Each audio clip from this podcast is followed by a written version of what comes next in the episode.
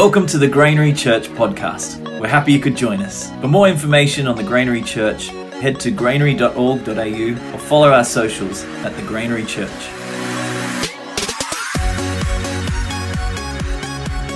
I love Easter. I really do. Who else loves Easter? Yes. Well, yeah, the Easter eggs are good. That's true. But I just find that the the build up, the anticipation, you know, the whole um, Easter season and Lent, and just the fact we're all anticipating, celebrating this good news at the same time. I think there's something really powerful about that. Um, the reality of Easter is all year round. It doesn't have to be just this weekend, but there's something about anticipating it together, which I think is really significant. That's not my message. I just felt like sharing that because I was excited. And uh, thanks to the worship team. That was terrific. I'm going to pray and then we're going to, um, I'm going to talk for a bit and you're going to listen. And, uh, and if you agree with the things that I'm sharing, you're going to say stuff back. Um, yes, I can always count on you, Chris. I know I can. And anyone else who wants to join in and participate, feel free because preaching is an exchange.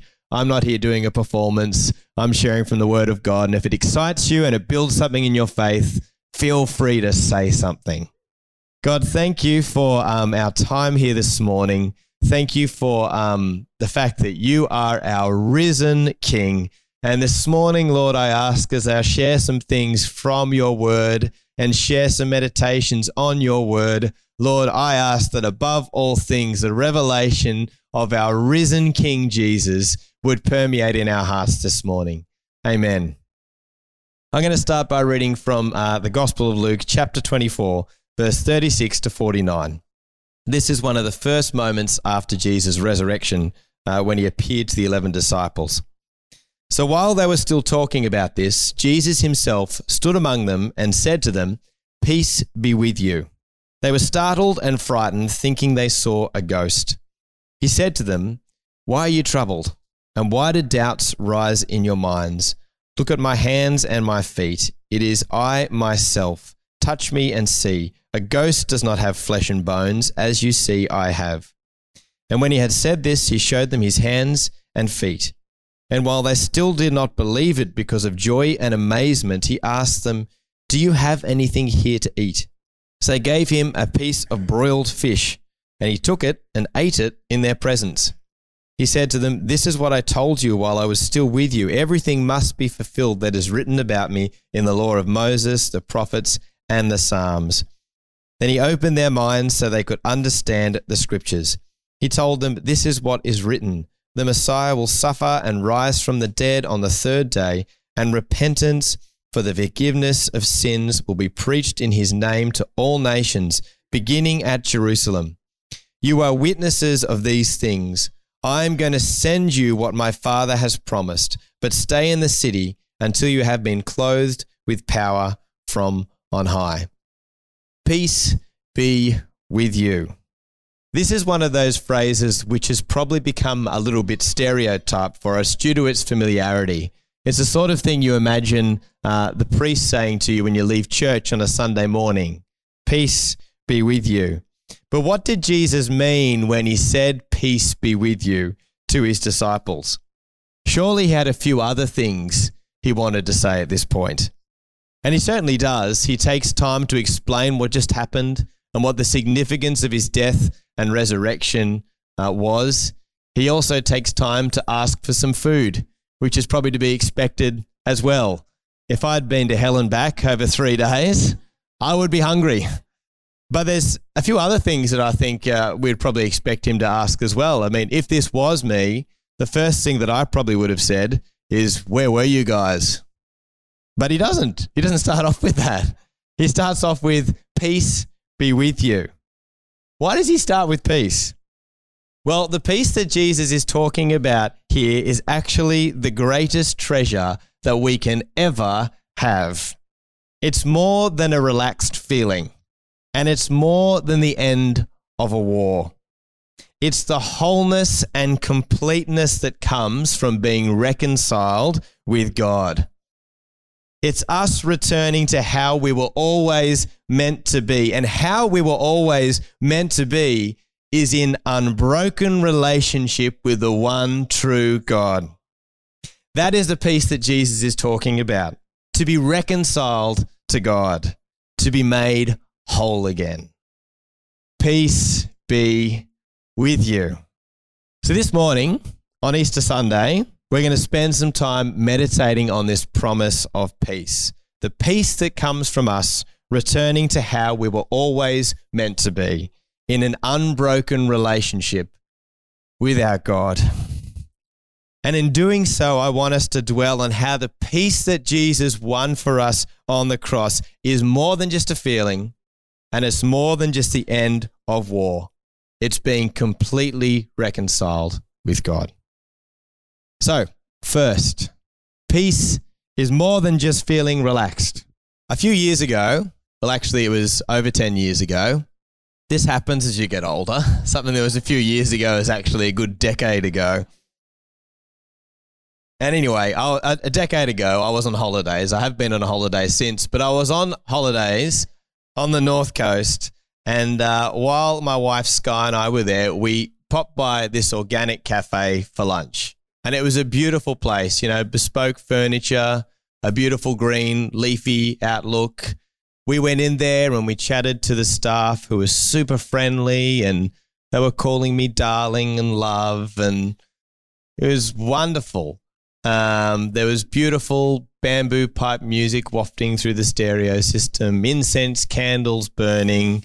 It was really beautiful. So we sat down and we, after chatting with our best friends, the staff there, we ordered some bean based meals and some of those delicious cakes that are just made of nuts, maple syrup, dried fruit, who knows whatever else. Don't know, don't care. Tastes amazing.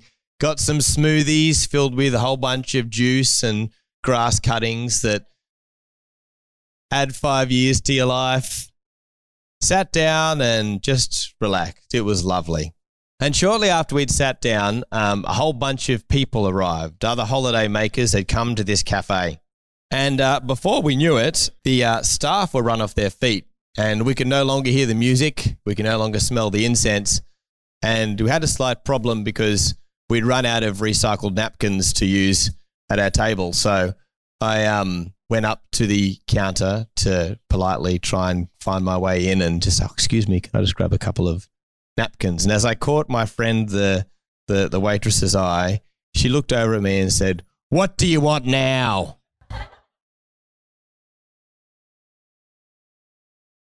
Nothing, I'm fine. Anyway, it dawned on me as I left that place that the nice, peaceful vibes that we felt there were the result of a carefully created atmosphere. Furniture, the music, the incense, the outlook, it was all curated to create a peaceful vibe. And that was fine, except once the date cates were running low and the leafy outlook was full of people taking selfies, the vibe just disappeared. That's because true peace is more than a nice, relaxing vibe. True peace is not an atmosphere that we create in order to make ourselves feel better. Peace may relax you and bring about calm and tranquility, but it is much, much more than this. You don't need an atmosphere of calm and tranquility in order to feel the sort of peace that Jesus is talking about. Praise the Lord for that too. Because life is full of mortgages and bills and sickness and fights and difficulties with family and difficulties with work you know, each of these circumstances literally make it impossible to live in an atmosphere like that organic cafe 24 7. And in fact, if you try and curate that atmosphere around yourself, you're probably going to end up more stressed than if you didn't. Peace is not dependent on our external circumstances. Now, I'm not saying that um, God doesn't work on our circumstances and doesn't desire to bring about calm and order and stillness. However, peace is not dependent on our external circumstances. In John chapter 14, verse 27, Jesus actually says a similar thing to his disciples prior to his death that he says to them upon his resurrection. We read this Peace I leave with you, my peace I give to you. Not as the world gives, do I give to you. Jesus made this promise of peace right before he was arrested and crucified. He is clearly not making a promise here that is talking about living in a chilled out, relaxing environment. Because what the disciples are about to go through that night and early the next morning as they see their leader flogged, tortured, and murdered is not an atmosphere that is conducive to being relaxed and chilled out. But Jesus is offering them something far greater than just their circumstances. Jesus is offering ultimate wholeness and healing. He is offering to put us back to how we were meant to be. Jesus gives these words right before he goes to the cross to make a way for us to be reconciled with God, because this is where peace comes from. This is how we were meant to be. We were meant to be reconciled to God. Uh, in our passage today, as the resurrected Jesus speaks to his disciples, uh, the Gospel of Luke notes that the disciples were a bit frightened. This is understandable. Just from a surface level understanding, this is clearly understandable because Jesus is standing before them, completely healthy, strong, and radiant, when only a couple of days before they had seen his skin ripped to shreds and all of his blood spilled. It's hard to relate to how they probably would have felt seeing this, but the closest thing I could think of is when you have a salad and you put a salad in the fridge and then a couple of days later, you get the leftover salad out, and the sultanas have rehydrated into big, wrinkly grapes. That really unsettles me. Makes it hard to eat the salad because they were dead, but now they're sort of alive again. Here we have something far greater than a grape. This is a, a, a man a man that was dead and who they saw dead is now alive standing in front of them. So Jesus speaks peace over them and into them because he does care about our circumstances. But he speaks peace into the depths of their beings. No doubt they were still thrown by the whole resurrected Messiah thing. No doubt they were terrified about the Jewish leaders who wanted to silence the whole event. No doubt they were still frightened about being under Roman occupation. But in the depths of their being, Jesus was giving them peace. The peace that the Apostle Paul describes in Philippians 4 7 as the peace of God that transcends understanding, peace that transcends our circumstances, no matter what you're going through. Peace is more than just feeling relaxed. Secondly, peace is more than the end of war. Right now, we're, war, we're aware of war happening uh, in Europe. We see and hear about the things happening in the Ukraine, and it's really distressing. The Ukraine is one of five major wars that is happening in the world right now. There are five major wars, and there are 38 minor wars and conflicts going on. Five major wars and 38 minor wars and conflicts happening right now to real people Real families are being displaced. Real hopes, dreams, and lives are ending for people just like us. And for every war, every conflict that is happening around the world right now, there are thousands of people crying out desperately for peace.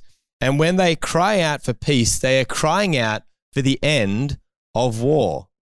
This is a picture of a fellow called Mstislav Rostropovich. And Rostropovich was a Russian cellist and conductor who was widely considered to be one of the best cellists and conductors of the 20th century. Now, among his amazing musical achievements, he was also known as a staunch advocate of human rights. And he spoke out against the Soviet regime that he lived under at the time and their restriction of free speech and democratic values. And as a result, he was exiled from his homeland and lived as a political refugee in America from 1974 until the end of the Cold War with the falling of the Berlin Wall in 1989. And this image here is of Rostropovich playing his cello as the Berlin Wall is pulled to pieces. You may have seen this before or even seen video of it. It's a very famous image and moment. Now, I don't imagine that there are words that adequately describe what it's like to be at peace after being at war. And that's probably why Rostropovich's performance at the fall of the Berlin Wall is so well known. Because the feeling of being at peace after being at war can probably only be described by playing your cello. No words can do it justice. But peace um, does mean the end of war. That's part of it. But when Jesus said, Peace be with you, part of what he was doing was declaring the end of a war. He was. The war against sin and death. And in Colossians chapter 4, verse 13 to 15, it says this He forgave us all our sins, having cancelled the charge of our legal indebtedness, which stood against us and condemns us. He has taken it away, nailing it to the cross. And having disarmed the powers and authorities, he made a public spectacle of them, triumphing over them by the cross. You see, when Jesus came to die on the cross and rise again, he was restoring the order of things and he set us free of the power of darkness that kept us enslaved from our own sin. He dies so that we can have peace with God. No longer are we stranded in the kingdom of darkness. No longer do we find ourselves beaten and battered by our sin and shame. Jesus did die so that we could have peace with God. But peace is more than just the end of war. That's part of it. Jesus died so that we could have peace with God, but he rose again so that we could have the peace of God. So, lastly, today, the peace that Jesus offers is complete wholeness, a wholeness that only comes from being reconciled with God.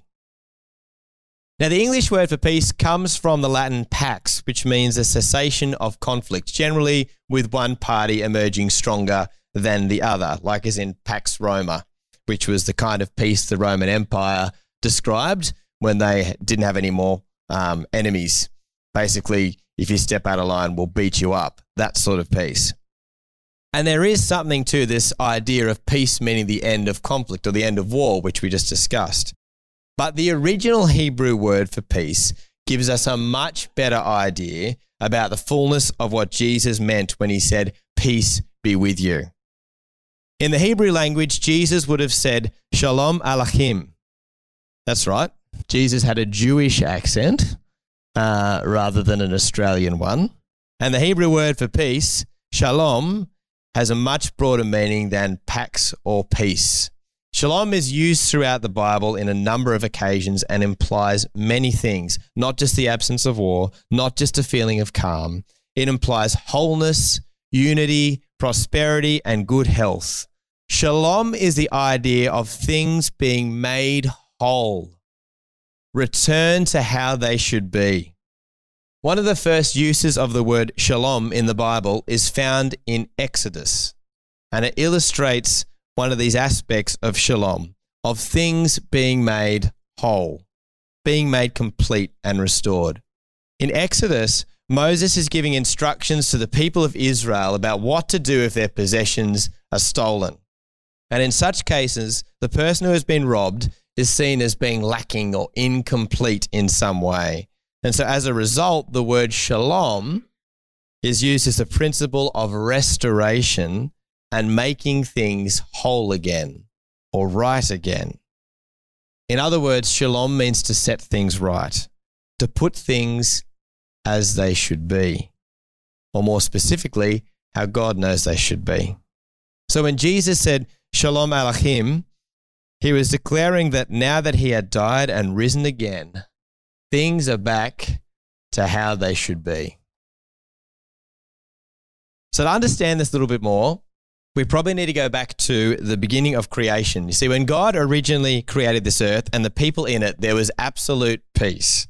There was no sickness, no hunger, no loneliness, and no war. And above all this, and in order to sustain all of this, there was this perfect, unbroken relationship with God who made us. And every day we would walk through the garden with Him and we would talk. And this is how life was to look and the way things should be. But then something went wrong in the garden. We decided to break that connection with God by demoting him. Rather than Him being the King and God of our lives, we put ourselves in that position. This was a temptation that the serpent offered our ancestors in the Garden of Eden. Eat the fruit and you'll become like God. So he took it and ate it, and in doing so, attempted to take on God's role in our relationship with Him, God's role in our relationship with each other, and God's role in our relationship with creation. But our relationships weren't designed to work with us as God. We're not qualified to be in that position. And history has shown time and time again what terrible gods we are. Life has lacked shalom ever since that moment at the beginning of our history when we decided to kick God off his throne here on earth. And now we live in a world with sickness, war, corruption, division, and abuse. But God, being a good God, he didn't leave the story there. The moment we rejected his way of things, God got busy planning Easter.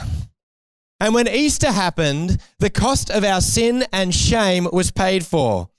And when Easter happened, the power of death was broken.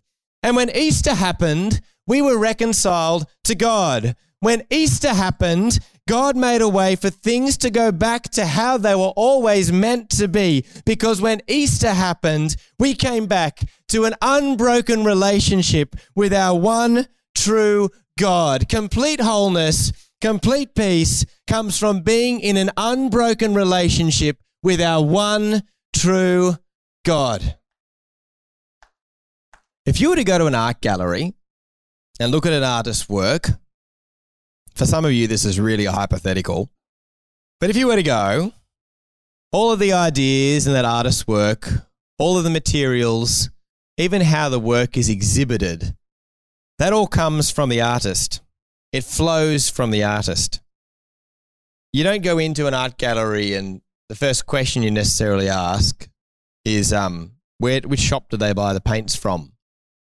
I mean, if you do, that says a lot about the art, perhaps. But generally, you don't ask that. The first question you ask is, um, who made this?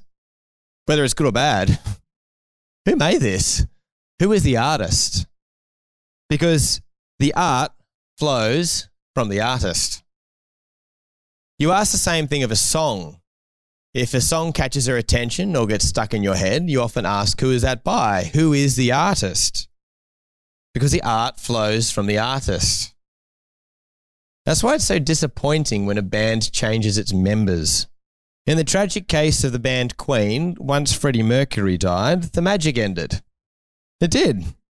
Many of the band's most famous ideas and performances came from Freddie. And once he died, Queen essentially became a cover band of itself. INXS did a similar thing. They even held a TV talent show to find a guy to step in and try and be Michael Hutchence. But you can't, because without the artist, you lose the art. That's why Picasso is so expensive, because he's not around to make any more of them. In James chapter 1 verse 17, James writes this: Everything good comes from God. Everything good comes from God. Everything good. Beauty comes from God. Joy comes from God. Music comes from God. Good food comes from God. Courage comes from God. Love comes from God. Holidays come from God. Friendship comes from God. Laughter comes from God. Peace comes from God. The art flows from the artist. And now that we are reconciled with the artist, all of the beauty of his art is able to flow back into our lives. And despite our circumstances and despite the ongoing redemption, the ongoing redemption of our broken world, we are back in the presence of God the God from whom every good thing flows. That is what it means to have God's peace. We are back in relationship with the God from whom every good thing flows. You know, one of the things that I love about Easter is that it provides us with such a clear picture about what God is like. Because at Easter, we are reminded of how God showed us what he was like through the language of humanity in the incarnation of Jesus.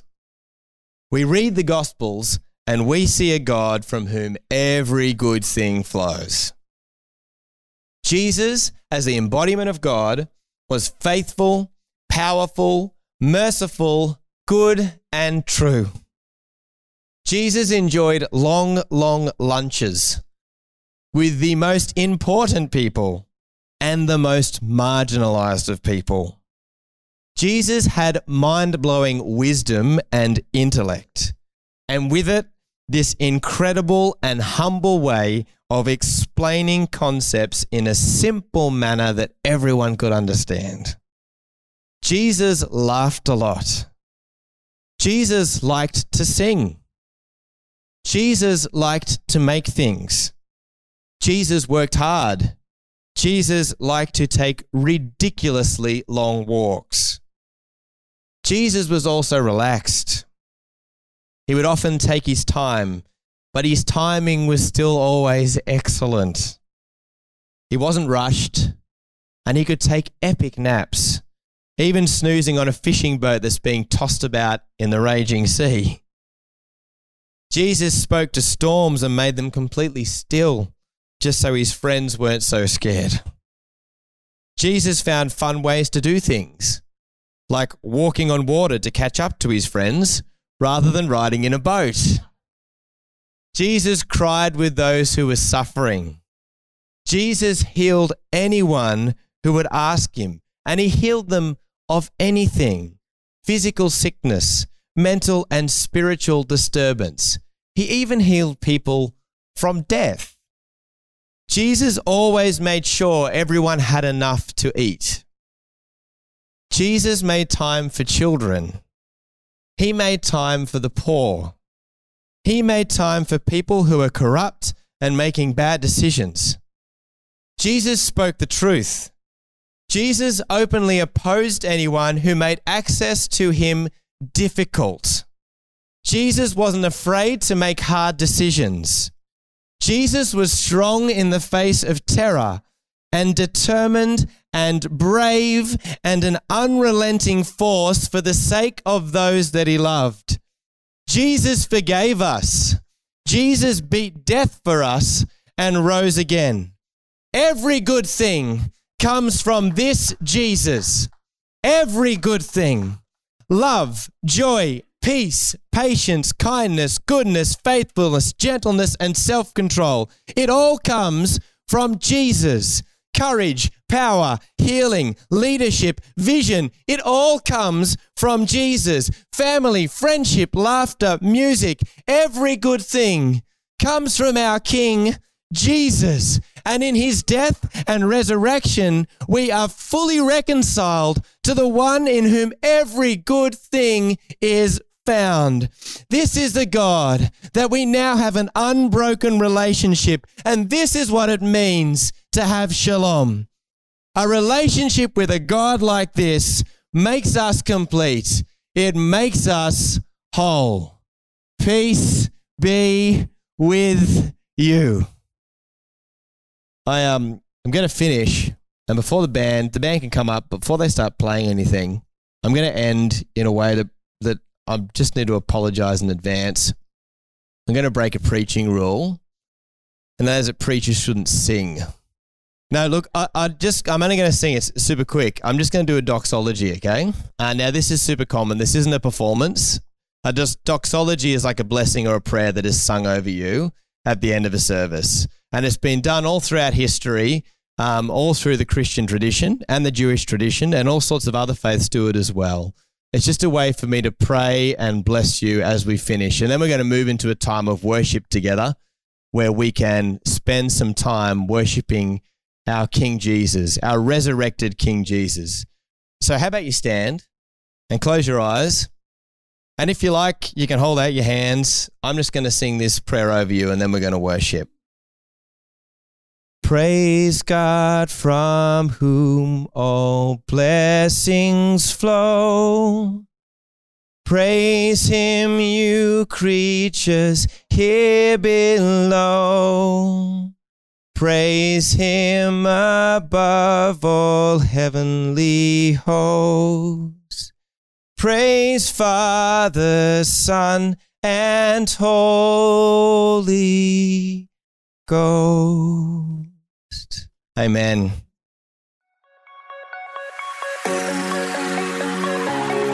Thank you for listening to our Sunday podcast. If you enjoyed it, either subscribe or follow on the podcast app that you use to keep up to date on when our next Sunday podcast gets released. Have a safe and blessed week.